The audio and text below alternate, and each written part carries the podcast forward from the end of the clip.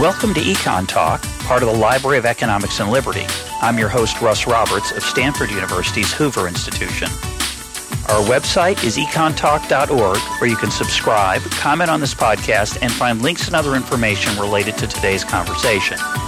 You'll also find our archives where you can listen to every episode we've ever done going back to 2006. Our email address is mail at econtalk.org. We'd love to hear from you. Today is March 8th, 2018, and my guest is syndicated columnist and author Jonah Goldberg. He's a senior editor at National Review and holds the Cliff Asness Chair in Applied Liberty at the American Enterprise Institute.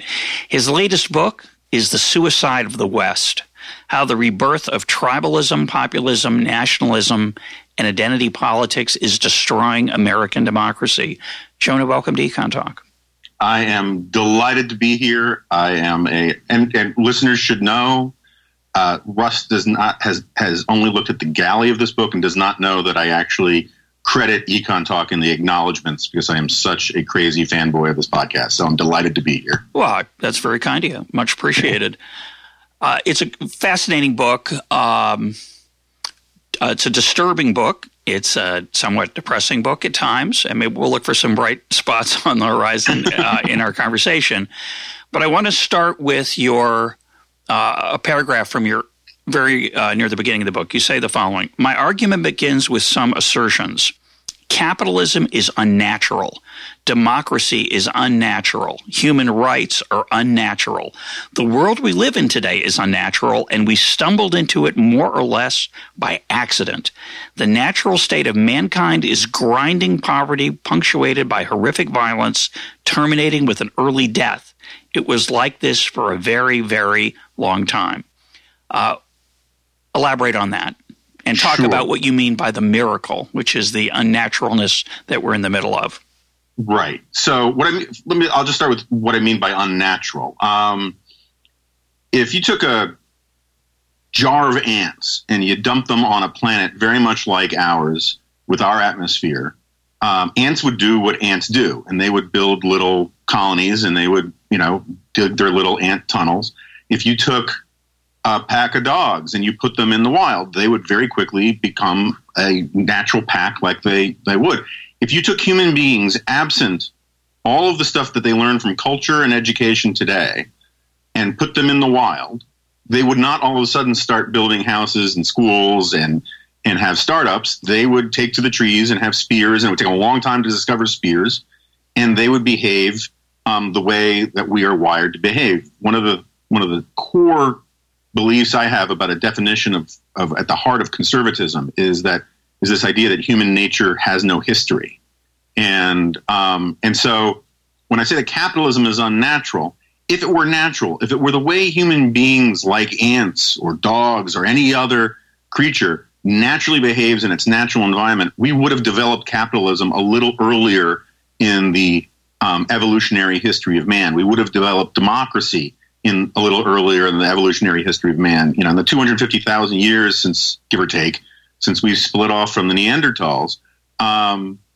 uh, the amount of time where we had any conception of natural rights, uh, particularly for strangers, right? People within the tribe, that's different. But for strangers, the idea that someone we just met has any dignity or or any claim on justice, um, that is a, re- a astoundingly new idea in human history. And um, this whole world that we live in, you know, so a big a big inspiration for this book is this idea that you talk a lot about on Econ Talk, which is Hayek's distinction between the microcosm or the microcosmos and the macrocosm. Yeah. And I, I take Hayek, you know, I think Hayek is absolutely correct, where he says that we were, we evolved to live in small bands of people, troops, tribes, whatever, whatever label you want to call them. Um, and that's how our brains are structured. And our brains haven't changed very much in the last 10, 11,000 years since the agricultural revolution. And so this entire extended order of liberty and contracts and uh, the monopoly of monopoly on violence of the state, all of these things are really new. They don't come to us naturally. We have to be taught them. We have to be civilized as a verb into believing in these things. And um, this this economic, you know, mir- oh, and so the miracle is, and I'm, I'm, i was heavily influenced by Deirdre McCloskey, and I, I, I think she gets a lot right, but we can talk about one of the things I think she might get wrong later. But you know, f- for uh, you know, what is it, 7,500 generations for 200, 300,000 years, the average human being everywhere in the world lived on average on about $3 a day. Um, I think it's Todd Buchholz who says, you know, uh, a um, that man lived no better on uh, for most of man's existence, he lived no better on two legs than he had on four. And it is only when you get this radical change in ideas that comes from the bottom up, um, what I call the Lockean revolution, but I don't think Locke gets credit for it.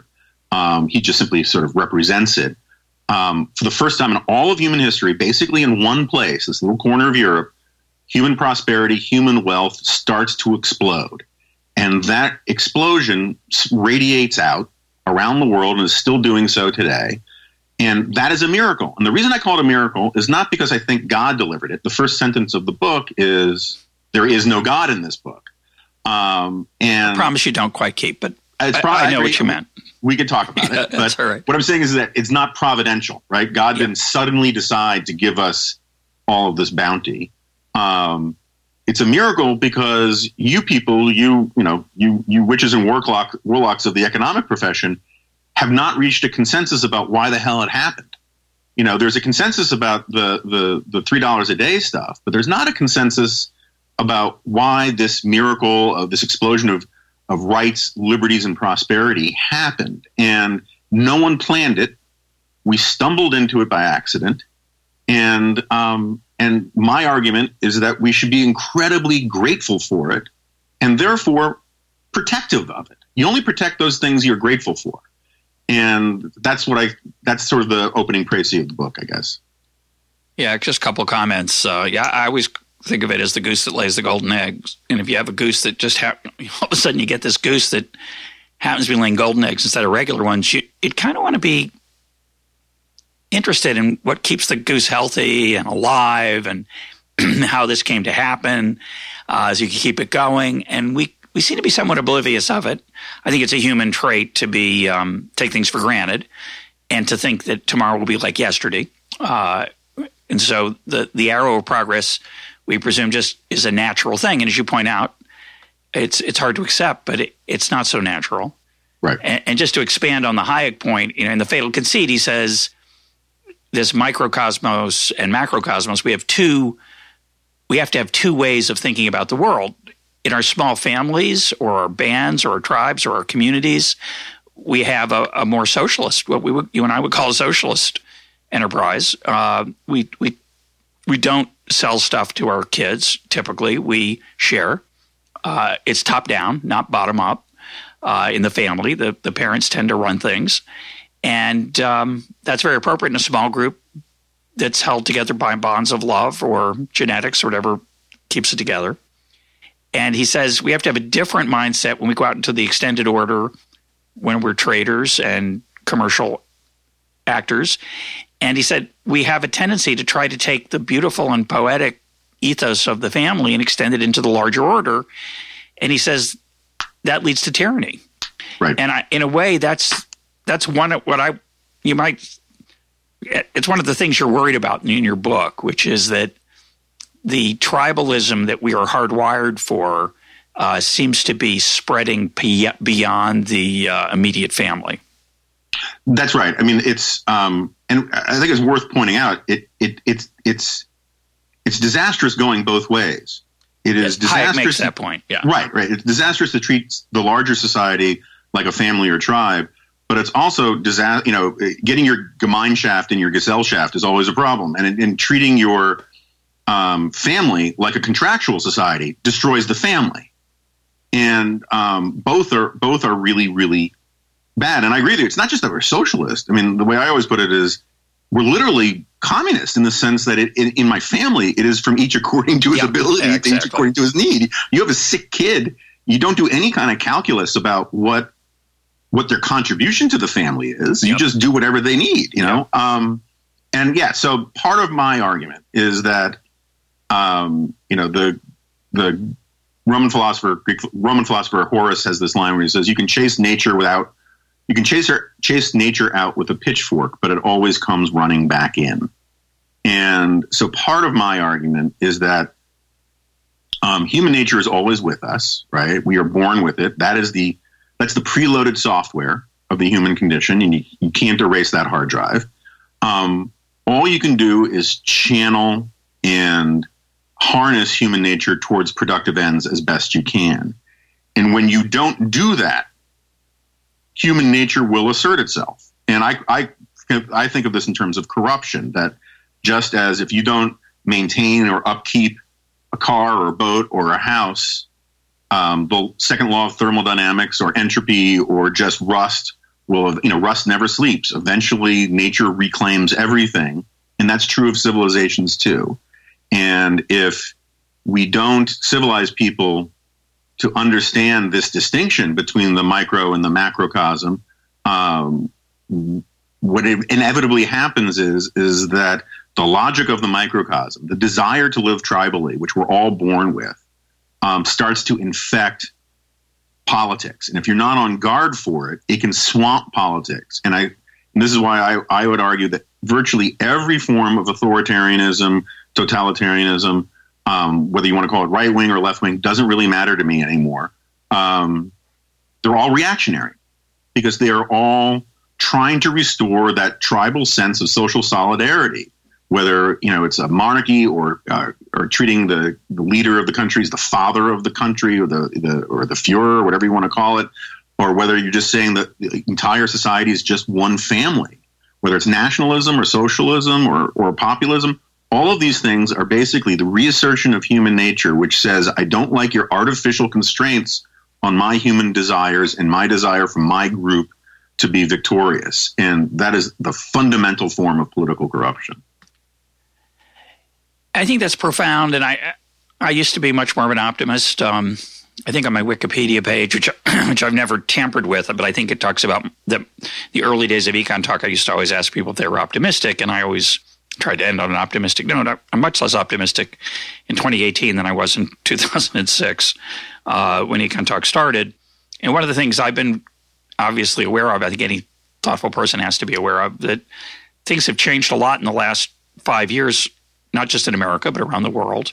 Uh, populism is definitely on the rise. Tribalism is definitely on the rise, uh, or at least it appears to be. There is a question of whether social media has just made us more aware of it. Uh, I, I, wonder about that, and we, we've talked about that on the program as well. But the world seems to be, uh, I think a thoughtful person has to be aware that the veneer of civilization is thinner than you might think. And I think that's what another way to say what the Horace quote about human nature rushing back in or uh, whatever, right. whatever's dark uh, in the human heart rushing rushing back in. But but I want to challenge the claim about nature whether whether civilization is something like a car out in a field, which it's a okay. beautiful metaphor. Um, and it and it's haunting and it grabs your attention and it and it effectively is very effective. It it did alarm me and had a sinister, creepy um, feel to it. it. It's like a scene from a horror movie, um, and it's definitely true that stuff left out in the woods tends to rot. But is that really true about about civilization? That is, and one of the great things about economics, or excuse me, about capitalism, about economic freedom, is that you don't have to understand it. Uh, and I've, I think I've used the the same metaphor of the ant colony, the ant trundling down the path back to the ant hill bringing some pheromone with it from some food source is unknowingly helping to guide the colony. And the cumulative effect of all the different ants is going to have that impact. The ants get in a war. Um, the the queen, um, the queen bee in a in a beehive, and I think it's a queen ant, whatever it is. But the, the queen makes it sound like like she's in charge. She's not. She she's just the sort of repository of the wisdom of crowds that the ants or the right. bees bring in and that steers unintendedly by the warriors and the workers. It changes the ratio of new kind of ants that get created and it's an extraordinary thing. And we have the same thing. Uh, you know you go you're trying to do the best you can for your business or your kids in, in your commercial dealings and you help create this wonderful division of labor that smith understood creates prosperity. So why do I have to understand? Why do I have to keep? Why do I have to worry about it? I'm doing fine. I'm doing my little thing. Uh, it's pleasant that as listeners to Econ Talk, you learn more about how the colony work, the, the ecosystem of of economics works. That there are these incredible uh, connections that that spur cooperation with anyone's knowledge, no one's plan. The so-called invisible hand.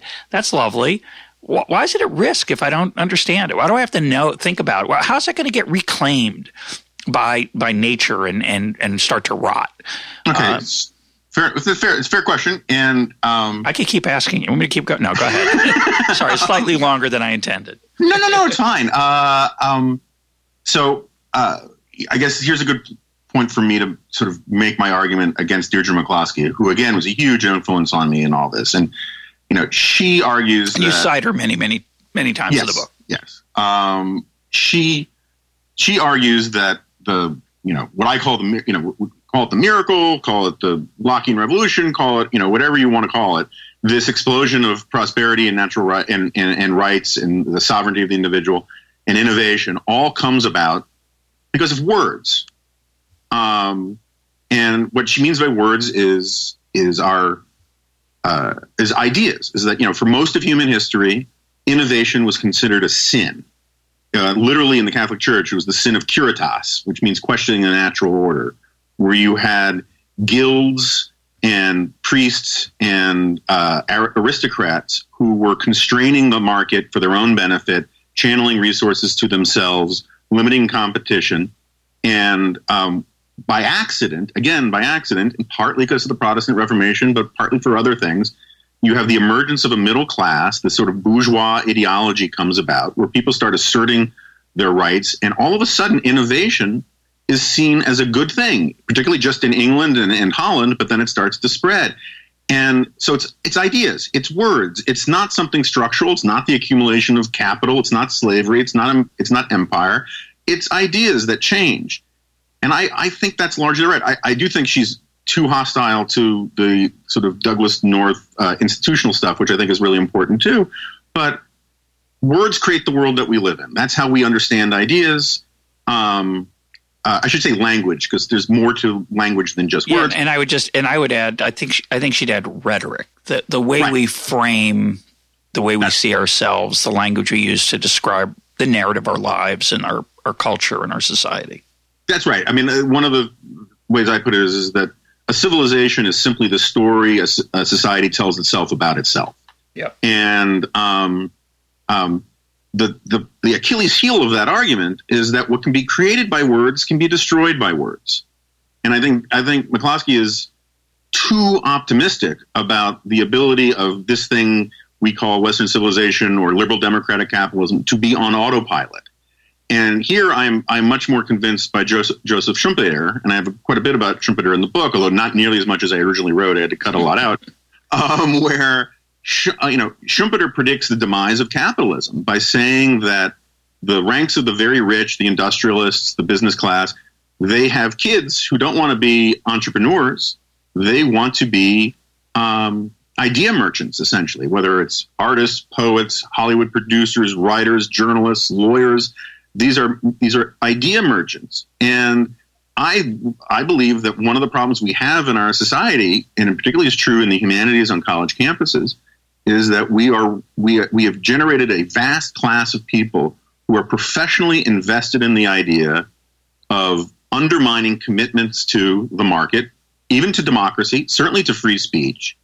Um, they are becoming increasingly hostile to the story we tell ourselves about ourselves if you look at the Howard Zinn version of American history, the only legitimate history to tell is the history of all the bad things that we have done and that capitalism has done. And I'm in favor of telling all of those things if they're true, but we should also talk about the positive things. And we don't. And as a culture, we have generated this vast industry of people belittling um, the society that we live in, of saying that we shouldn't be grateful for the society, that we should feel entitled entitlement being the opposite of gratitude, um, and that we should be resentful. And and the, the, the so the reason why people like you, who you know all praise and honor upon you, are on the right side of these arguments, is that the world is a better place because you do this podcast and you try to make these arguments. the whole point of a civilization is that you got to fight for it. And I don't mean necessarily with guns and knives and bombs, although I, I, and I, sometimes in history that's necessary, but with words by actually defending the good things about the market, defending using rhetoric for positive aims. Right now, something like one in two millennials would rather live in a socialist or communist country, or at least they say so. Um, and that's that should be dismaying because they're wrong. And um, but so much of our problems today isn't that all of America is bad or all of the West is bad. It's that most of the people who really think it's good are too busy with their own lives to do much by way of of standing up and defending what we've got. And that's a problem. Well, and of, that's that's the suicide and the suicide of West is that, it, that this is a choice that society makes to defend itself or to let it sort of seep back into its own nature. Yeah, I, I sort of agree with that. I don't I don't think society makes choices, but I think all of us individuals, if, if we're not careful and we keep our head down too much, the people who keep their heads up are going to take charge right. and, and do some do some damage. I, I just want to put a little footnote to your point about emphasizing the the bad versus the a more general picture. One of the things I really like in the book uh, is your point that the our society, our history, America's history gets often gets criticized for hypocrisy. Um, all, yeah, all, men are created equal. What about women? What about slaves? What about et cetera, et cetera? And, and you make the point often in the book that by laying down that marker of equality, we gave people like Martin Luther King and others the cudgel to beat America into a better world and I right. into a better country, into a better society. I think that's an extremely important point that in the culture wars about uh, colonialism and and uh, various isms of sexism, racism, etc. I, I, think that's often forgotten or not noticed, and I, I thought that was brilliant.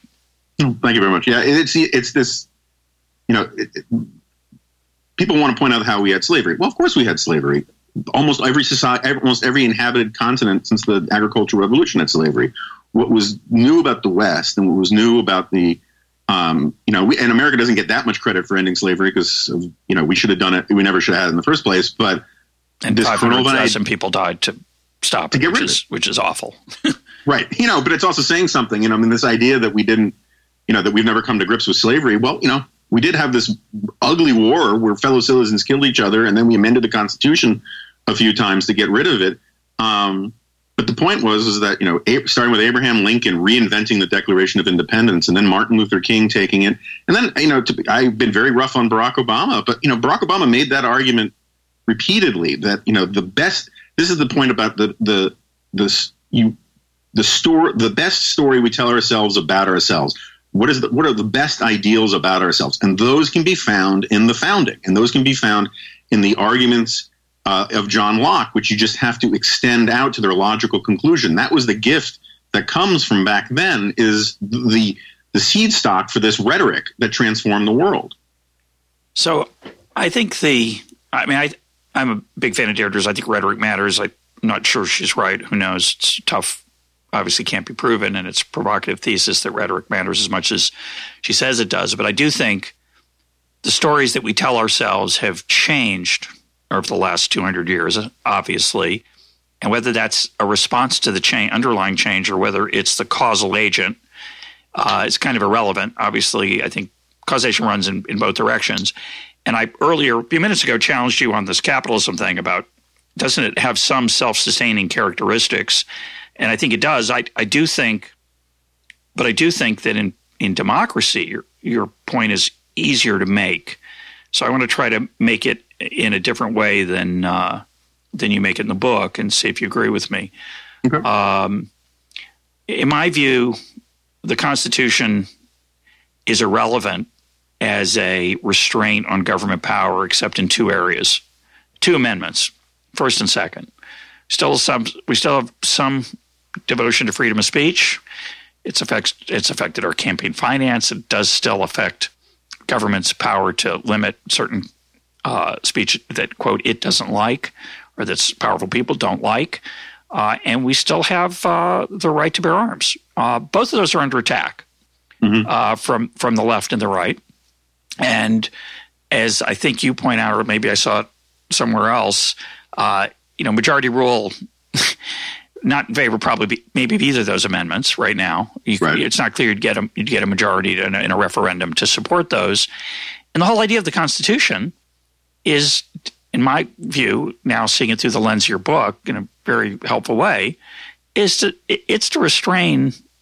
On the narrow sense, it restrains the power of government. On the deeper sense, it restrains the the, the rule of humans over the rule instead of the rule of law.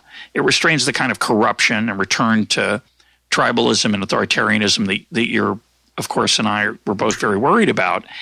And I, what I see the last hundred years is the slow erosion. It's very slow. It's like the rust. You don't see it. The, the, every day you go out to the car that's sitting in the field and it looks like it looked like yesterday.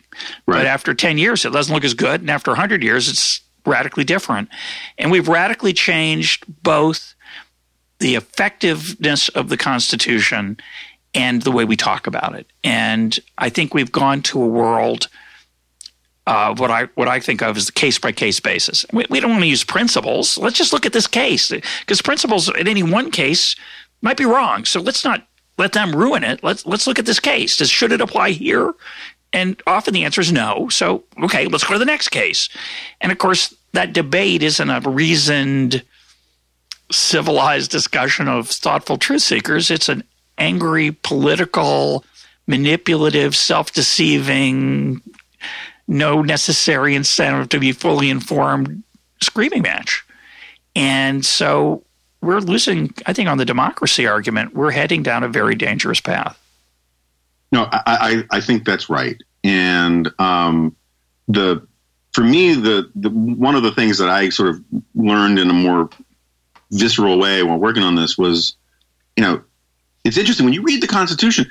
There's almost and or, or the Federalist Papers. There's remarkably little opining about what would be good or bad policies or politics. Yeah, it's it's almost all procedural, and the the because for the founders, what they what they were worried about wasn't that the government might do X or Y. It's that just power qua power yeah. would concentrate itself too much, right? And there's that. I mean, I, I feel like I'm bringing coals to Newcastle, bringing sure. up Adam Smith with you, but um, do uh, so, do so. You know, there's that. Although famous, somebody did tweet when you said Adam Smith, uh, I should say Adam who, but yeah, I, I know I know the one you're talking about. It's a good um, line. So w- w- when Adam Smith says, uh, you know, never do two. I mean, you probably do it by heart. I can just paraphrase. You'll never get two businessmen sitting or people of the same trade sitting together where the conversation won't eventually turn to a conspiracy against the public good. And you know, the left likes to, to mangle that about making it somehow about the nature of businessmen or industrialists or the ruling classes. Yeah, they're greedy. The is, they're greedy, unlike the rest of us. that's right, and and that's the problem. Is that the reality is is that we're all greedy. We're all greedy. Self interest is built into us, and whenever people have a group self interest, a common interest, they will conspire against the public good. And that's true of teachers unions. That's true of football teams. That's true of everybody because it is, it is the, it is what the, the evolutionary psychologist, uh, John Tooby calls the coalition instinct. You know, we, we form around an interest and then we defend it, you know, against all attacks, reasonable or otherwise. And, uh, the founders understood this passionately and they called this coalition instinct faction. And so we're recording this amidst all of a lot of hullabaloo about protectionism and trade. And it seems to me that the best way of understanding this is that the steel industry is a faction. And there's nothing wrong with factions figuring out how to maneuver for the best interest of their their members, whether it's teachers unions or anybody else. It only becomes bad when you enlist the power of government to your side and pick one winner against other factions. And that's what the founders wanted to protect against. And that that that concern has just flown by the wayside in the political moment that we're in, where basically every faction claims that they have the right to use government force any way that they want. And you know, before you were talking about principle, it reminds me. I think it's in the book. It's one of my favorite lines from Huey Long, who was one of the original great populist politicians. He says, "We got to stop talking about what's you know what's right. We got to stop talking. You know, we got to stop talking about principles and just do what's right." Yeah. You know, and that's the attitude that pervades vast swaths of both the left and the right these days. Well, what fascinates me, and it, you don't talk about this directly, but it's again clearly part of, of of what you're talking about is that um, uh, you and I are neither of us were fans are big fans of either the current president or the past most recent president. Right. Uh, and one of the things that alarmed me, and I'm sure it alarmed you about the last five presidents, is the growth in executive power. Right. The ability of presidents to act unilaterally and to uh, do stuff that is, quote, undemocratic. Um, and and when I would point this out, I think a lot of people's reaction is, well, but he's good, so it's right. okay that he's powerful. And then you get a president that is also more powerful than the one before, which is that seems to be the trend. And the people who who cheering when their side had all the power and did all these extra legal things, now they're horrified. You'd think the reaction would be, I think the president should be less powerful. Instead, the reaction seems to be, oh, we got to get our guy back in. Yeah. and I don't, I don't understand why people don't see that. Now, I'm just going to just, I'm going to digress here for a minute. Uh, you know, one of my favorite Econ Talk episodes is with Bruce Bueno de Mesquita from I think 2006 or seven, and we're talking about power, and uh, he mentioned King Leopold of Belgium, and King Leopold of Belgium, he pointed out was belo- is, was beloved in Belgium for a lot of reforms he made in in social policies. He's not so popular in the Belgian Congo, where he was the instrument of murdering, right. murdering. I think certainly hundreds of thousands, if not millions of people. Yeah. Yeah. And in, in the Belgian Congo, he had a free hand. It was his colony, Belgium's, Belgium's colony. At home, he was constrained by the parliament. And Bruce's question was, which one's the real King Leopold? The one who was the sort of moderate social reformer or the murderer? He said, well, you'd want to look at where he had the free hand. And your point really is, well, we're all like King Leopold when we have a free hand. We're all dangerous. We're all come with that same hardwired view and, and, and this idea that somehow, oh, but we're so civilized now.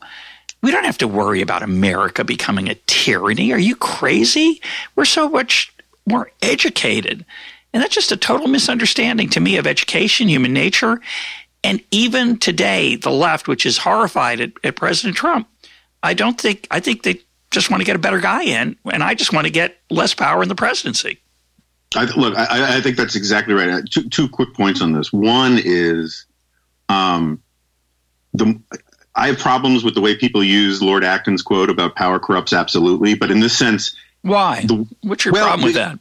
Well, I, I, think it's true, and I was just about to explain why I think it's true. But my, but, but the, historically, my understanding, and I wrote about this in my last book, is that, and it's relevant to this discussion in a lot of ways, is that um, Acton was coined that that line comes from a series of letters correspondence that he had with a guy I believe his name was Creighton, who was a historian of the papacy, and he was writing a his, history of popes. And the historian was asking, should I make allowances for the bad popes because they were powerful and they did good things, but they also did bad things and all that kind of stuff? And Acton's point in that context was not that the absolute power corrupted the powerful; it corrupts the people around him. Mm-hmm. In that you make allow look you you ju- and again we don't want to get deep into the politics stuff, but you look at what has happened to a lot of my friends on the right who have said with blinding passion X, whatever X is, whether it's free trade or pro immigration or whatever, and then you get Donald Trump into power, and and Donald Trump comes in screaming why, and instead of X, you mean instead of X, yeah. and all of these people who have invested their careers and their integrity in arguing for X their entire adult lives are all of a sudden saying, well, you know, maybe it is Y. Or, you know, Donald Trump is brilliant and he knows things better than I do. So it is Y, right? That is that. So, like in the story of the emperor has no clothes, the corruption is all the people who are willing to say that he had great clothes on. Yeah, and well, the fascinating thing for me is that, that this, I understand why people say that who want power, right? We understand why why absolute power corrupts absolutely and I, I appreciate your extended thoughts on Acton and I want to just add that at least he said it. That's a huge. Yeah. no, I mean, you know, usually we misattribute insights from various people, but I true. think he did get we, we, that he said it. I think is it, that we recognize that. So it's certainly a plus for accuracy. But I do, think, you know, people have always changed their views. and adjusted their views and, and retold the story to themselves because they want to be on the on the on the right side of uh, power, not the right side of history, the right side right. of power. Why is it? And this is a, a puzzle that I think a reader of your book has to ask, and I'm not sure you answer it. And so, either tell me if you did, and if you didn't, what your thoughts on it are. Why now? What is about this moment that's caused tribalism? Uh, and and we haven't talked enough about what that is. But the, the, the partisanship, it's not just partisanship. It's and we've talked about this in other. We recently talked about it with Pluck Rose and Lindsay in that episode. Uh, it's not just oh, you know, I don't agree with you. It's that my team is always right, and your team isn't just wrong. It and always wrong. It's evil. It's a threat right. to our future. And both sides, left and right, are making that argument today. And that seems to me to be the road to um, to violence. We're going to yeah. we're, we're, really at risk. And so, why now? What's different? All right. So I, I, I think I do try to answer this question, and I, I think uh, first of all, I think you're right. You know, my, I have a, actually a New Yorker cartoon. It's my favorite New Yorker cartoon that my wife had blown up and framed for me for a birthday present, and it has two dogs sitting at a bar in pinstripes and suits, and one dog and drinking martinis, and one dog says to the other dog, "You know, it's not good enough that dogs succeed cats must also fail. and that's the world that we're living in now, right? Where I, I think I used the phrase in the book, ecstatic Schadenfreude, yeah. where all you want that that a, a, a position or a statement or a policy, so long as it makes the other side cry. You know, I mean, all this nonsense on Twitter with your tears are delicious and butthurt. It's also juvenile, but that is what defines vast swaths of of our politics today, and it's pathetic and I, I, so I think part of why we're there, and I think this gets back to what I wanted to say about the thing about you know getting our guy in power versus your guy in power. Um, part of it is you know it's like it, in in in England in the 1600s, if you had a Catholic on the throne and you were a Protestant, that was that was felt as a threat to your very existence and and your under your self understanding and your understanding of your society, and vice versa.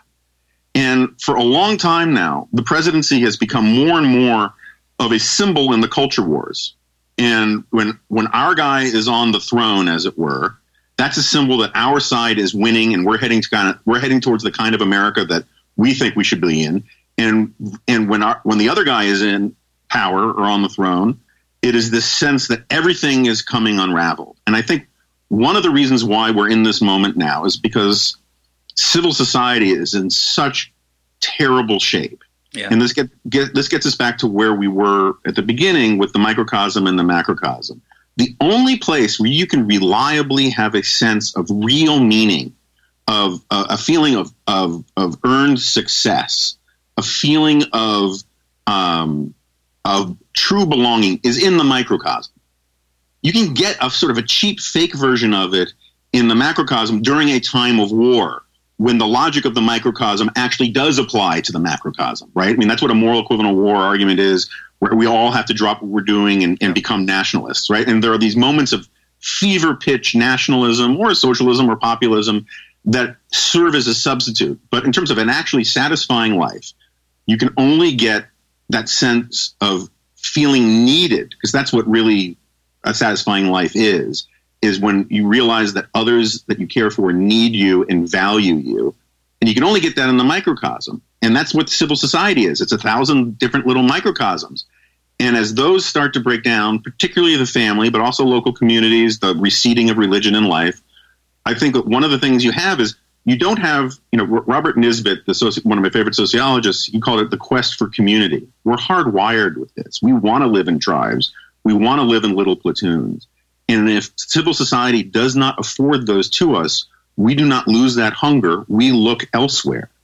And more and more in our politics, more and more in our life, the only place that is promising that kind of meaning is politics. And the Democrats have been doing it far longer. It was FDR who coined the forgotten man. Um, and, you know, when LBJ was pressed to define what the Great Society was, he said ultimately it was about love. Um, and, you know, the, the life of Julia and all that stuff that Barack Obama told about how the government is the one thing that we all do together.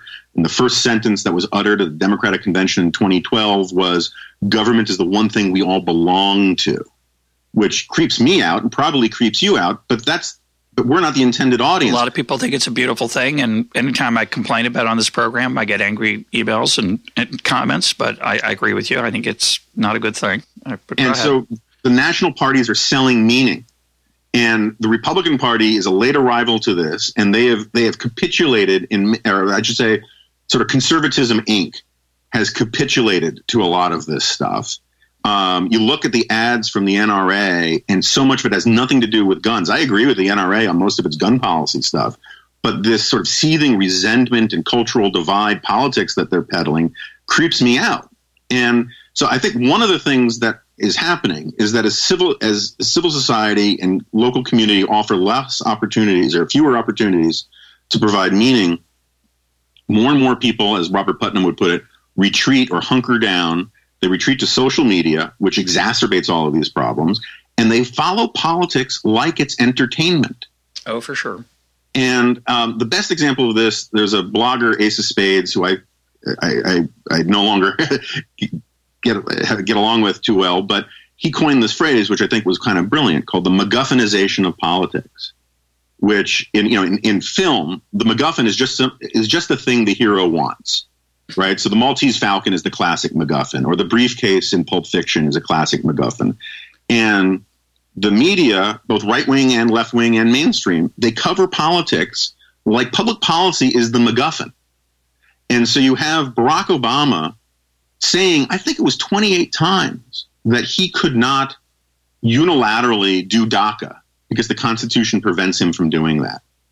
And talking about the the delayed the, the dream the Dreamers. The Dreamers. It's a little different than the Dreamer, but yeah, it's about helping these kids Status. who came here under no choice, no fault of their own, and and I think we should do something. This is not a, my point is not about immigration policy, but he said over and over again he could not do this because the con- he's not a king. The Constitution prevents him, and then he just decided to do it. He reversed himself, and almost no one in the media covered it in in terms of oh my gosh, the president is violating the Constitution, which he the constitutional principle which he had established just a week ago. They all said, aha, the hero of the story has overcome a problem. And look what the bad guys are saying. And that's how that's how Fox News covers Donald Trump is he's the hero and whatever he wants is the MacGuffin, even if he contradicts himself. And and the sort of left wing or mainstream media, the way they co- cover Donald Trump is he's the villain. But the point is, is that everyone is talking and thinking in terms of entertainment and drama and reality show. And in that universe, that sort of romantic universe, arguments about the Constitution don't ruin the plot. Come on, yeah, exactly. we, I need a Deus ex machina here. Don't don't. don't. That's the problem. It's, it's like whenever you see a movie about something you actually know something about, and you turn to the person next to you, say, you know, it doesn't work that way. They say, "Shut up." Yeah, don't ruin the movie for me. Yeah, yeah my, my my favorite example of this, and as an economist, is the Bush administration and the policymakers surrounding it um, at Treasury and and at the Fed when um, when Bear Stearns wasn't going to be able to keep its promises, the government made sure that they were purchased uh, over a weekend, and because it, would, was unrealistic, or for political reasons, uh, the purchaser wasn't uh, able to do the due diligence to figure out exactly what they were buying. So the government said, "Don't worry, we'll we'll, we'll take care of it." That was extraordinarily uh, uncapitalist to take to take an example. Uh, yeah. One just one example of when was uncapitalist uh, and was instead crony capitalist during the financial crisis. And yet, when when Lehman Brothers was about to go bankrupt, they said, you know, they actually claim they actually think we're stupid and suckers, and and as you point out, moviegoers that we're going to love this story arc because the story arc there was, oh, we couldn't do it again. Really?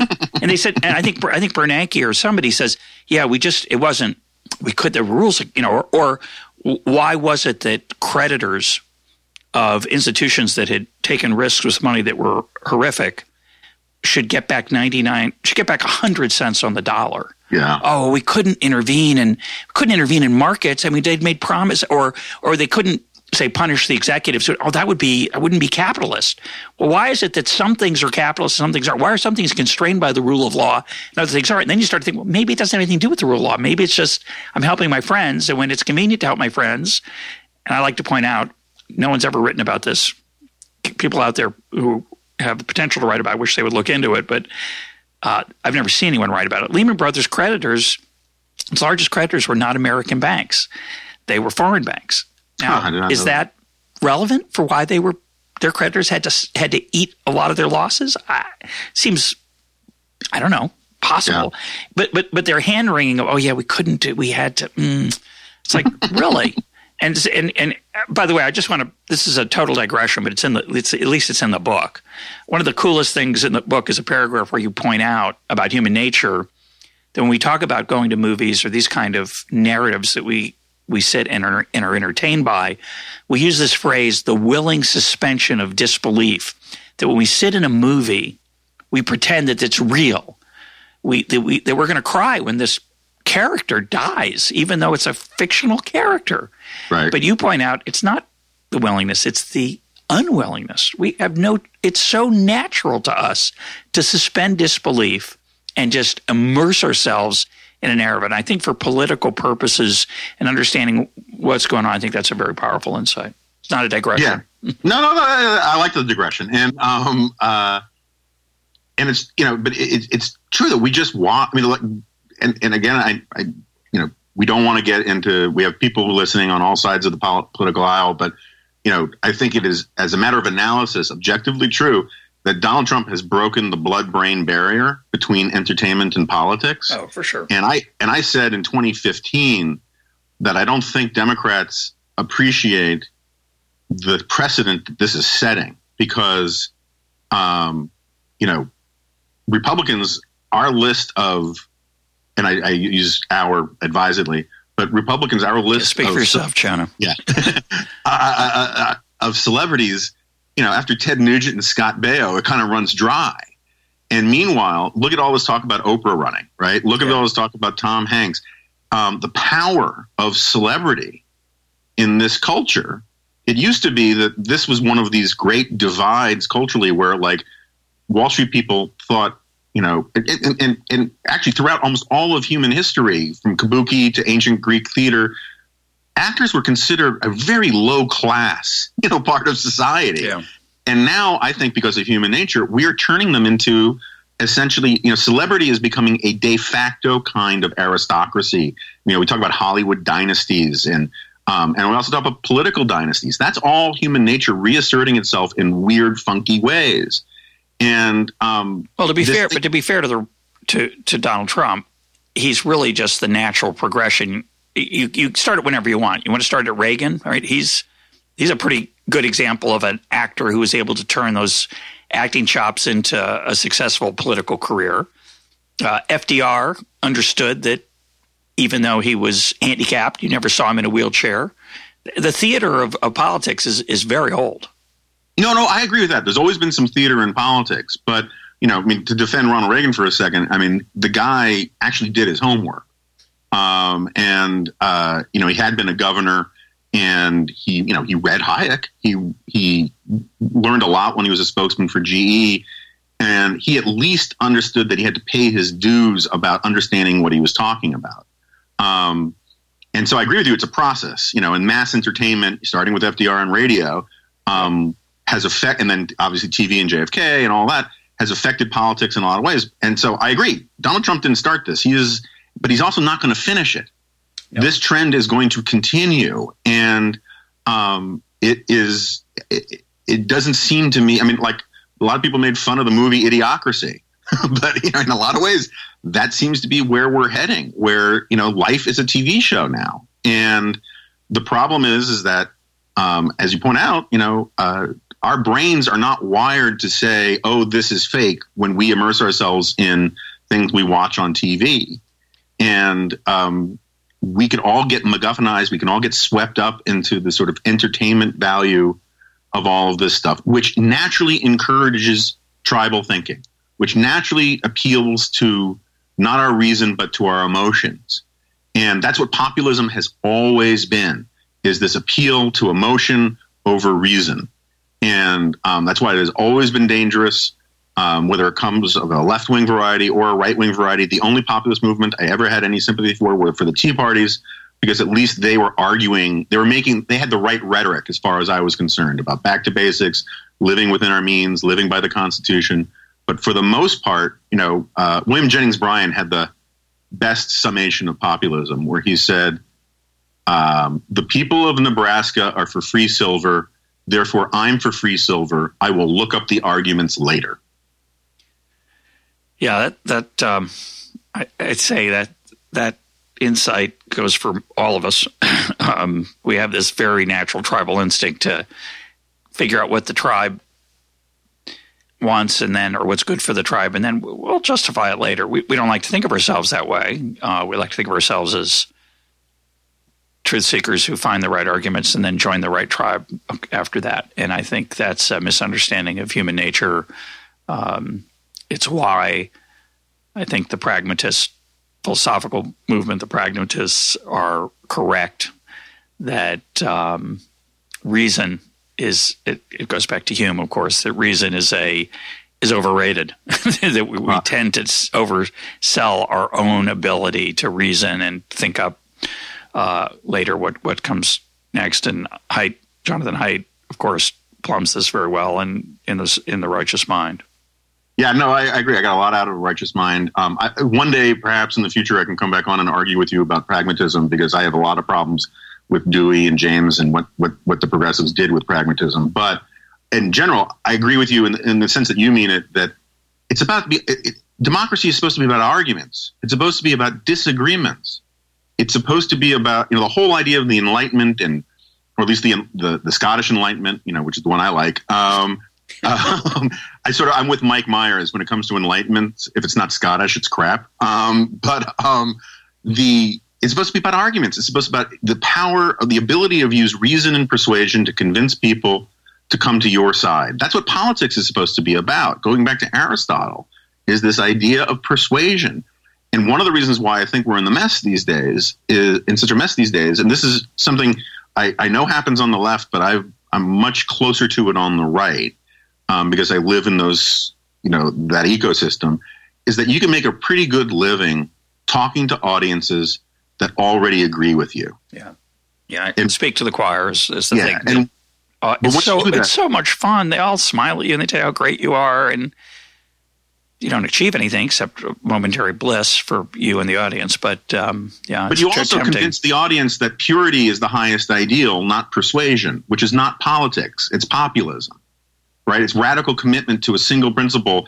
And you get this this thing where politicians have the same problem, particularly on the right, where they just talk to audiences that reinforce their most extreme positions. And politicians and, and pundits, particularly younger than me on the right, um, they don't care anymore about persuading people on the other side to change their mind. And that, in a political sense, is the essence of tribalism. It's just it's just a hammer and tongs fight it's no longer about democracy. It's no longer about persuasion. And that's a real dangerous problem. So I'm going to come back to this question I asked earlier. Why is that? That, that, that's a, that was a problem in 1789. It was a problem in 1850. It's a problem in 1970. Why, why is it somehow, why is it rearing its head today in a yeah. way that it didn't in, I mean, I'm, I'm a, I'm more of a libertarian than you are, but we're, we're both we both are, and I'm older than you. So, you know, most of my adult life and a good chunk of yours, you're on the wrong side. you're, you're just yeah. losing. Your ideas don't don't have a chance, and you live with it. And it, you know, you wish there's a trend. In my case, the trend is government's getting bigger, and I wish it weren't. But when I have to be honest with myself, I have to admit that it's true that government's bigger than it was in, say, 1972 when I was 18 years old. But America's a pretty great place, and I think mm-hmm. the numbers are are much better than than people say about how the middle class is doing and poor people are doing. I think I think we're immensely more prosperous. Not just the top 1%, not just the top 20%, not just the top half than we were then. So all that regulation and all that growth of government that, that my side's been worried about turned out pretty well. Uh, I wish it could be better but it's pretty good. I think it's actually worse for poor people. I think they have fewer chances to flourish and express themselves because of those regulations, because of the size of government. I don't think government helps them. I think it actually hurts them. but reasonable people disagree with me, and that I'm okay with that. But why all of a sudden does it seem not just well I'm losing as always, but now it's not just that I'm losing; it's that maybe the very fundamentals of the system are at risk. How do we get here in yeah. the last 40 years? In other words, sure, there's a sort of I'll say it this way: through most of my lifetime, the interventionists, the the top down folks have had the moral high ground. My side's been losing the moral high ground forever. Uh, those of those of us who are classical liberals. So it's still true. It was true then. It's true now. But now it seems like something else is is going off the rails. And if that's true, which I think you agree, why? What? Why now? What happened? Yeah, I mean, um, again, I think the erosion of civil society is a big part of it. I personally like. I, I, I'm I'm personally pretty invested in um, the the plus side of of immigration. But as, as George Borjas said on this podcast, you know there are social consequences that come with it that simply because of a libertarian or a sort of patriotic bent are unpleasant to hear doesn't change the fact that it's true that large numbers of of immigrants all around the world help fuel populist backlashes because in, including things like Brexit and the data is like pretty settled on this because people feel like they're losing a sense of belonging in their own community. And so populism is, um, uh, or, or, immigration is a big driver of some of this. But at, at the at the top level, um, part of the problem is the founders never would have dreamed. You know, this is where, and this is just baffling to me because the whole thing we were talking earlier about how the founders thought about were concerned about concentrated power, arbitrary power, and that you know power needed to be channeled and used in proper ways, and even kept from the majority because the majority with power could be just as dangerous as a minority with power, um, or you know with arbitrary power. The, the founders never would have dreamed that the branches of government wouldn't be jealous guardians of their own power. I am so disgusted with so much of Congress which you know, like this. Uh, the, recently, there was this thing where um, Jeff Sessions floated the idea that he might not. This is the Attorney General floated the idea that he might not uh, continue the Obama administration policy of looking the other way on marijuana in the states. Again, this is not a point about public policy. Whatever you think about the pot thing, that's different. You had congressmen freaking out, screaming that no, no, no, the, the, the executive branch has to restore this executive order and they were talking as if legislators had no power to write laws of right. any kind. They all want to be pundits. They all want their spot on Morning Joe or Fox and Friends. They want to opine rather than actually do the work of legislating. And the same thing goes for the executive branch. I mean, one of the things I actually like about Trump, even though may, I may not like the motives for it, is he's trying to give all this stuff back to Congress. But Congress doesn't want it. Want it no. And meanwhile, the judges they want to be like the executive branch or the legislative branch, but they don't want to be like the judicial branch. And there's this fascinating sort of breakdown about the constitutional structure where no one no one could have anticipated the idea that political leaders wouldn't want to, you know, get as much power and hold on to their rightful power as possible. That that is part of the problem, and I think a part of it is the corruption of television and mass media, where these guys know they can keep their jobs by having a better media campaign than writing good legislation. And I don't know how you fix that, but that seems to be a big part of it. Yeah, we're, we're, we're getting near the end of our conversation. I want to I want to change shift gears radically away from this for a minute. What we've been talking about because I think I want to I want to get your comment on this. You say something very, I think, profound. And at one point, you say Capitalism cannot provide meaning, spirituality, or sense of belonging. Those things are upstream of capitalism. And, um, well, first elaborate on that. What do you mean by that?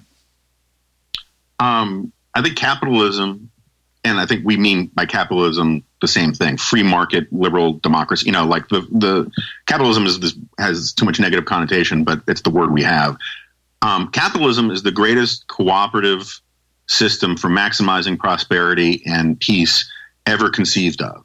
It just has one drawback. well, does, not conceived of, actually. That, that right, we have, that's ever emerged. yeah. Right, right. Um, it doesn't feel like it. It's like ivory soap. It's 99 and 44 100 percent pure. Um, and I'm a big fan of the iPencil, Leonard Read stuff, and um, the cooperation that goes into making a pencil is mind-boggling. But it's so seamless and invisible; it doesn't feel like cooperation. Yep.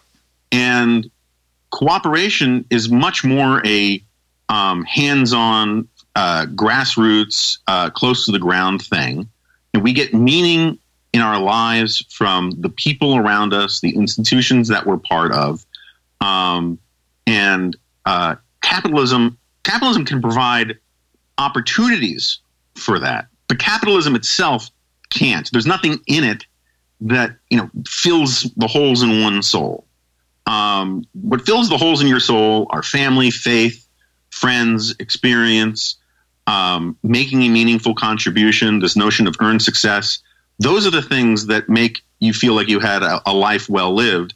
Capitalism is great because it provides more, or can provide more opportunities to find that niche in the ecosystem that gives you meaning than other systems can. But the capitalism itself isn't doing it. It's it's these other things, and um, as people retreat from those things, um, they start looking to uh, create political systems that they think will be substitutes for that. And the problem is, is it's fool's gold. The, the, the socialism can't do that. Communism can't do that. Capitalism can't do that. Um, the only things that can fill the hole in your soul are in the are basically in the microcosm, not in the macrocosm. So the left's response, I think, to that, one of the responses they would say is that oh, you're you're romanticizing capitalism. In fact, it's it's a dreary system that grinds down the worker, it grinds down the poor, it it enables uh, the wealthy and powerful to lead pleasant lives at the expense of others by exploiting them. So they would argue it's not upstream of capitalism. Capitalism is the problem. How would you respond to that? Ah, I mean, a lot of different ways. Um, at least some of the same ways I think you would. Uh, one is is that um, you know if it's the host, I get to ask the questions. I don't I, have to answer them. It's a fantastic uh, gig. it's fair. Yeah. um, um, well, first of all, if capital, I mean, first of all, there's all sorts of empirical ways to answer it, which is you know insofar as if capitalism is inherently exploitative or exploiting of people, um, why has the amount of leisure time that everybody enjoys continually risen? Um, you know, the uh, why does why are child labor laws you know lagging rather than leading indicators about the end of child labor? Um, why has it? Why was it in capitalist countries that we saw you know everything from the end of slavery to the rise of civil rights, the rise of feminism, and all these kinds of things? Um, capitalism allows for all of that kind of stuff. It also just simply allows people more options to choose the kind of life that they want to live. The problem is is that um, still you still need other you know other mediating institutions to fill the void, and this is where Schumpeter I think plays an important role.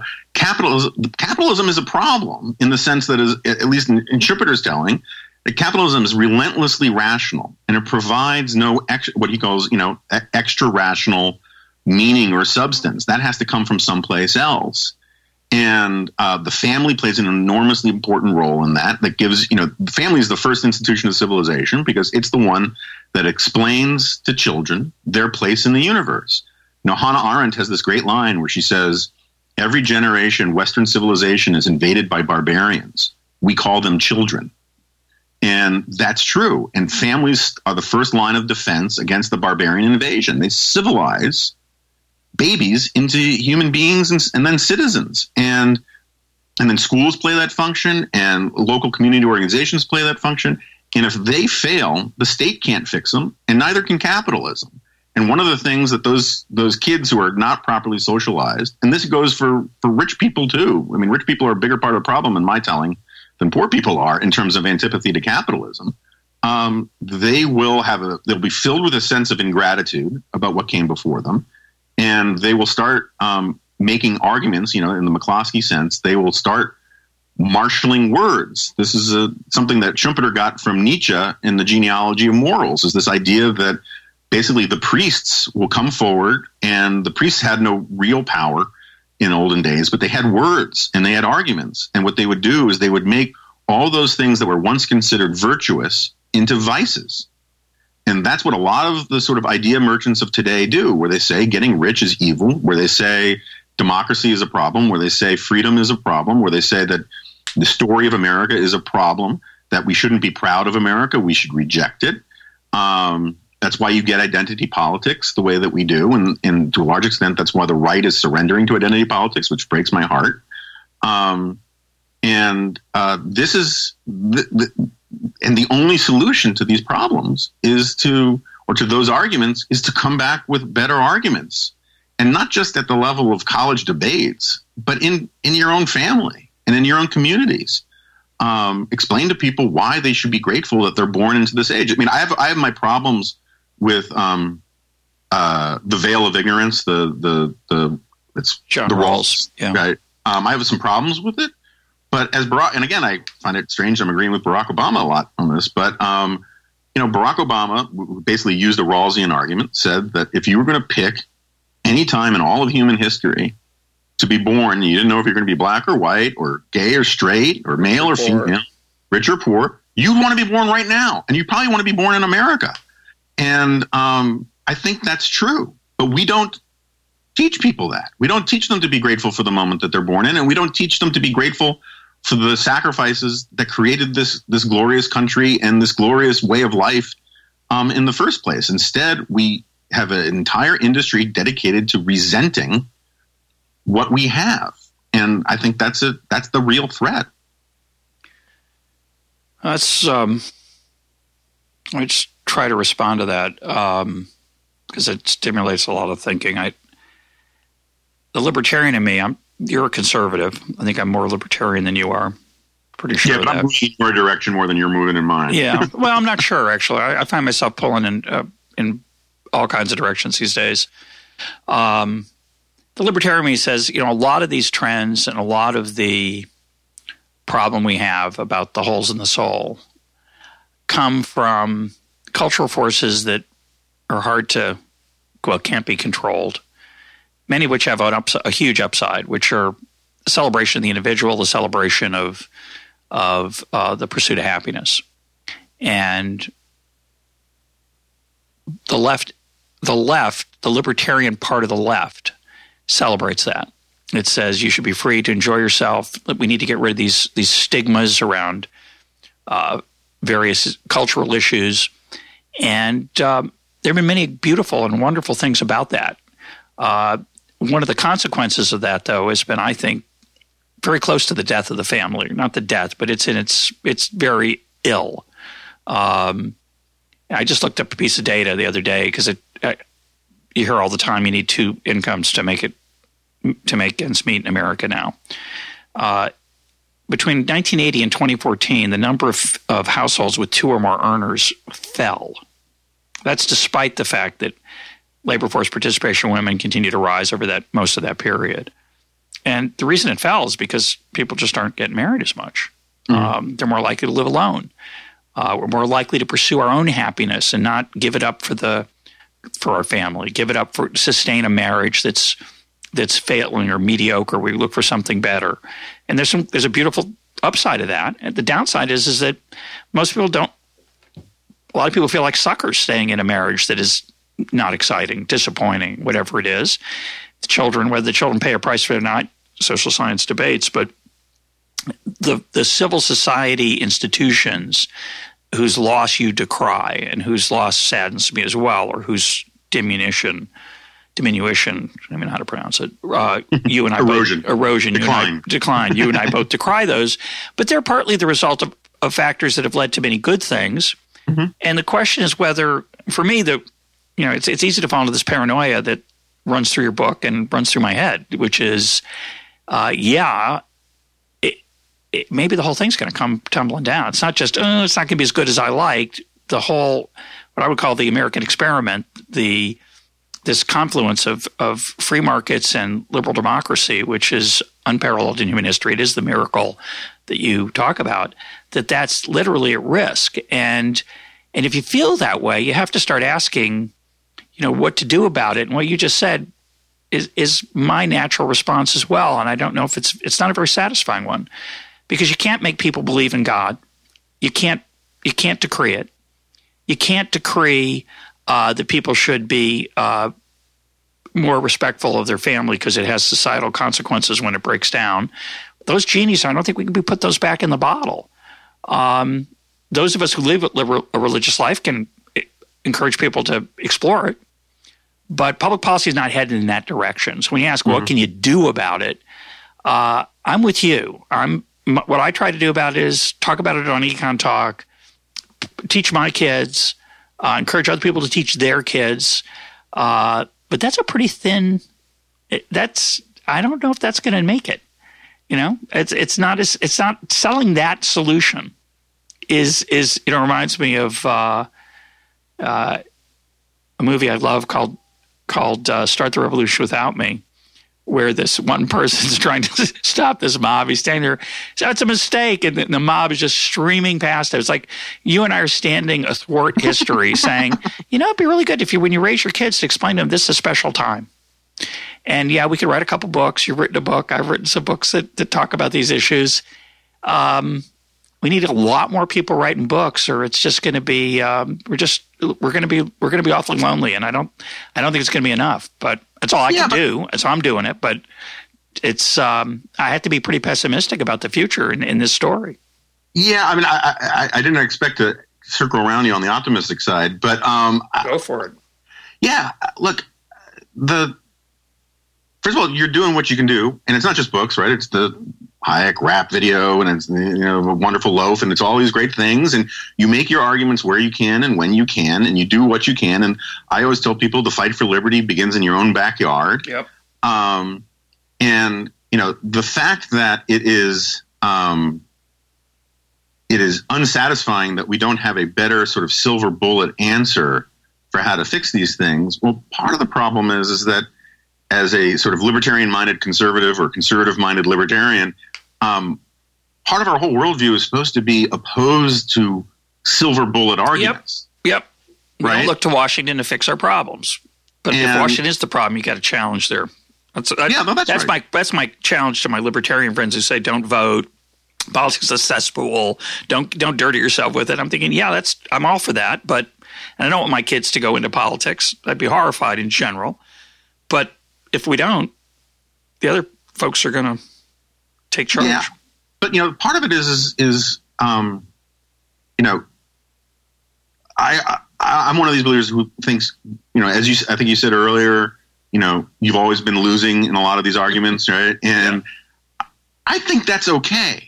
You know, uh, that, this is you know, I feel like um, Hyman Roth and in Godfather 2. This is the business we have chosen. Yeah. Right. And this is a good and glorious thing to be on the right side of this amazing fight, right? I mean, it's sort of a Henry V thing of we happy few. Yeah, of, sure. You know, we're on the side of liberty. We're on the side of the sovereignty of the individual. We're on the side of fighting poverty, and um, we've been given this unbelievable gift of being able to make a fairly nice living making arguments for something that we love and we consider valuable and important.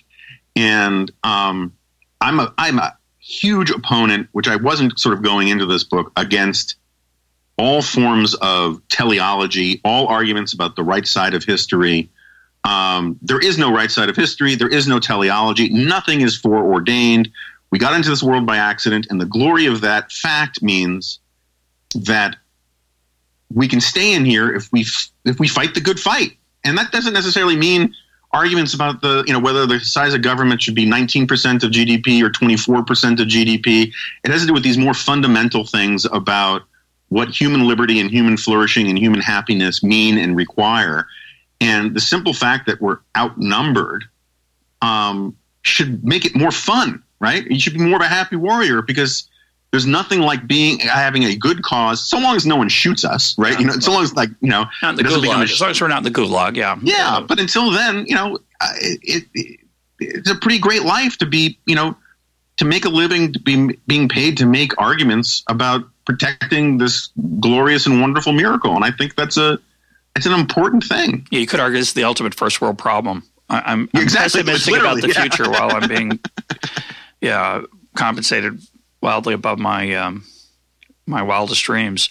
Um, I, when I do get pessimistic, I often think of the Talmud, where it says, um, "It's not up to you to finish the work, but neither are you free to desist from it." And that's my attitude, right? I, I'm, I'm right. do, we do what we can, but it does raise, you know, the possibility. And I'm curious if you've thought about this. Um, uh, I think you're a little bit homeless. That's my uh, take on your as your as a loyal follower of you on Twitter you feel uh, estranged from the party that you may. I'm not a partisan. I've never been considered myself a Republican or a Democrat or even much of a libertarian as a political party. Uh, but you're a Republican historically, and you don't feel at home there so much right now. Are people talking in your spheres about starting a political party that would be more conservative and less popular, more traditionally conservative and less populist? I mean, people talk about it. I, you know, Richard Hofstadter had the famous line about third parties, which is they're historically they're like bees. They have their effect by stinging and then they die.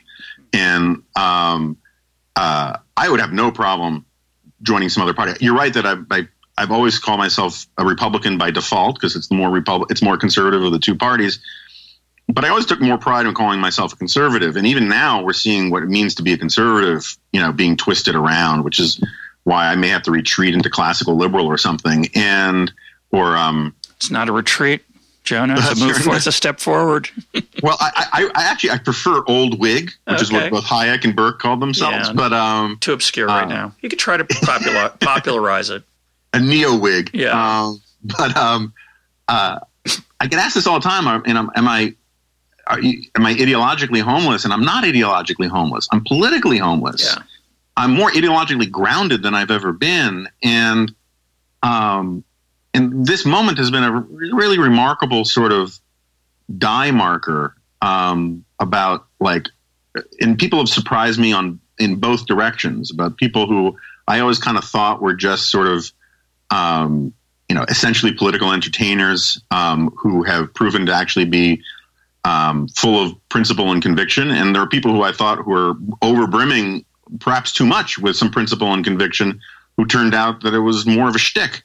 Mm-hmm. And um, that it's been an important lesson. And um, but I'm, you know, my attitude towards practical politics. I mean, I got to write about it because I'm a syndicated columnist and all that kind of stuff. I don't actually like getting to know politicians.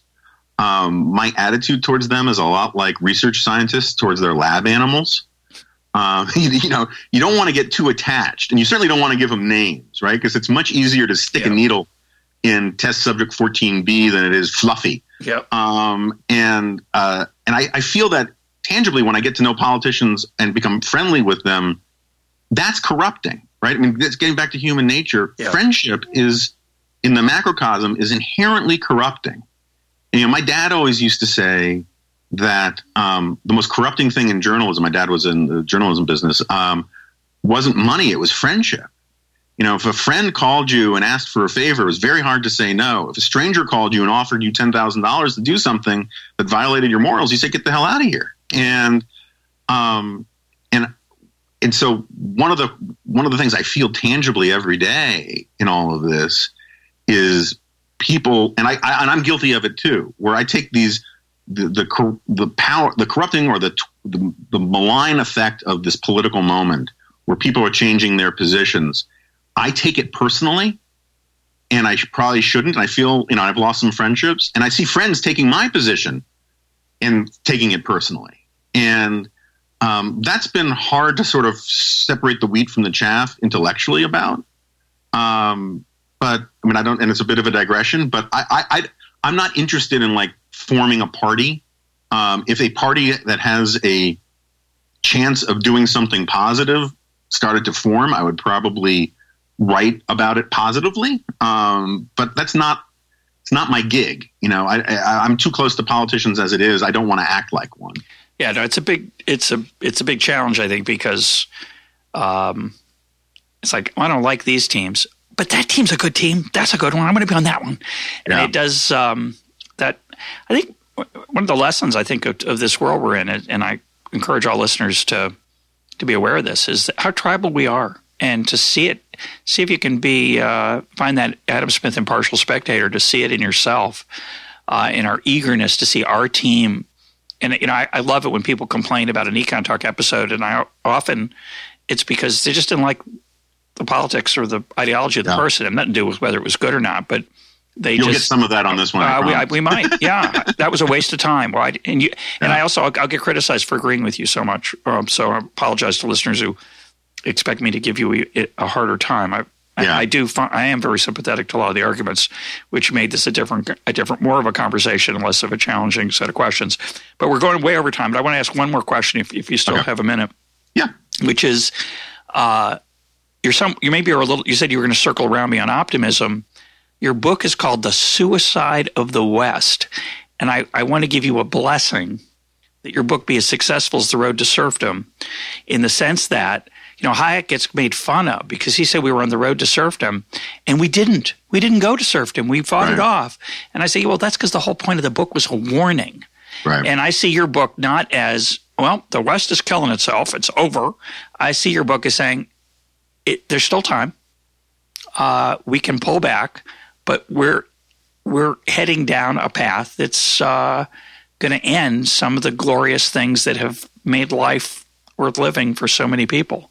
So, um, talk about why you chose that title and and and, and your optimism. That'd be a great yeah, way to end. So, so um, the working title, I had two working titles for this. Originally, the proposal was wealth, and the idea was sort of to be a to ping off of Piketty with capital. And then, as the argument developed, I changed it to the tribe of liberty because what I wanted to argue was that we needed to cultivate a tribal attachment to these principles. And we know that can happen because it happened in England. Yeah. Right. And then uh, America took America. that sort of, well, yeah, but my, my argument would be that America sort of, sort of the, roughly analogous to Jews and Christians in that Jews create monotheism. They create all of these ideas about the innate dignity of the individual, including the including women.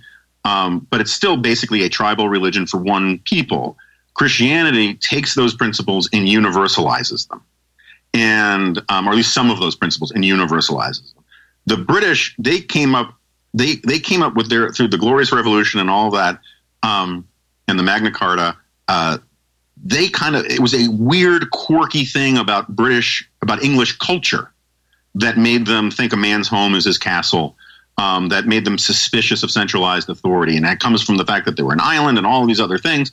And then America takes that sort of cultural understanding of things and puts it into a centrifuge and turns and distills it into principle. And so while Locke in his you know essays on religion still says Catholics can't be citizens because they're evil and untrustworthy, and Jefferson takes the form of Locke's argument about that, about toleration, and refines it to the point where he says, no, everybody, atheists, pagans, they can all be good citizens in society. And I think so. Um, what America did was it took this tribal sense and wrote it down and made it into an abstraction as well, and then cultivated it both as an abstraction and as a tribal thing. And I think that would be a really great thing for our country to get back into. It would require not thinking that assimilation is a bad word. It would require all sorts of things that are hard political projects, but they're worthy projects.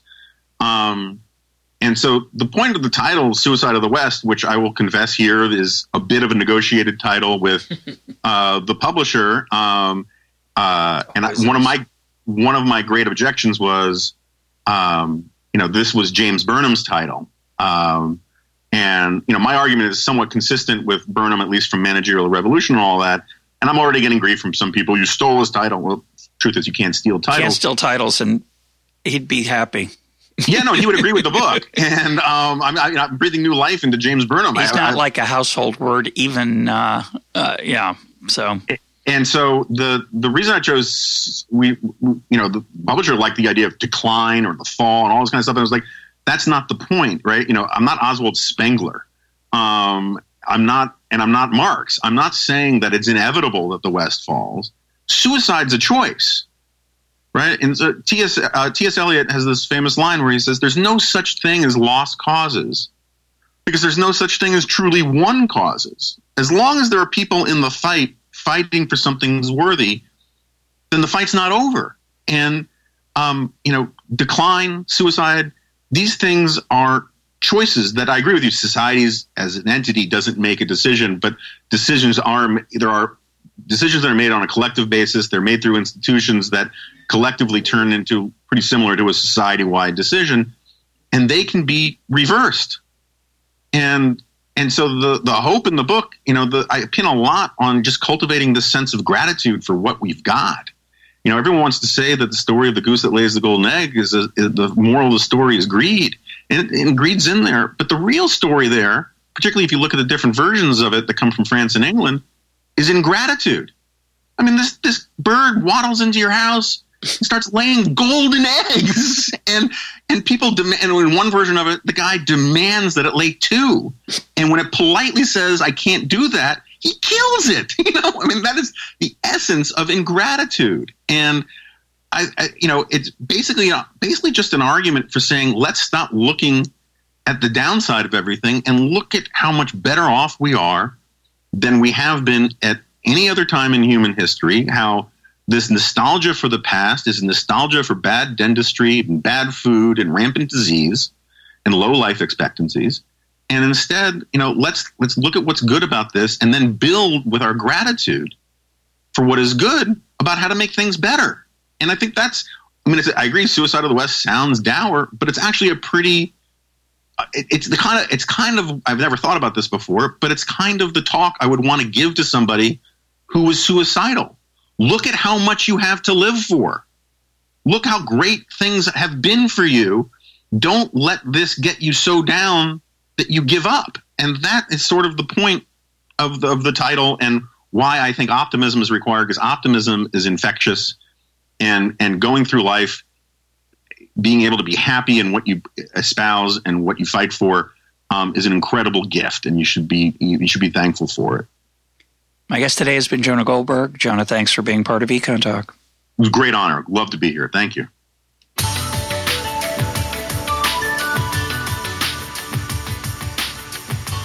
This is Econ Talk, part of the Library of Economics and Liberty. For more Econ Talk, go to econtalk.org, where you can also comment on today's podcast and find links and readings related to today's conversation. The sound engineer for Econ Talk is Rich Goyette. I'm your host, Russ Roberts. Thanks for listening Talk to you on Monday.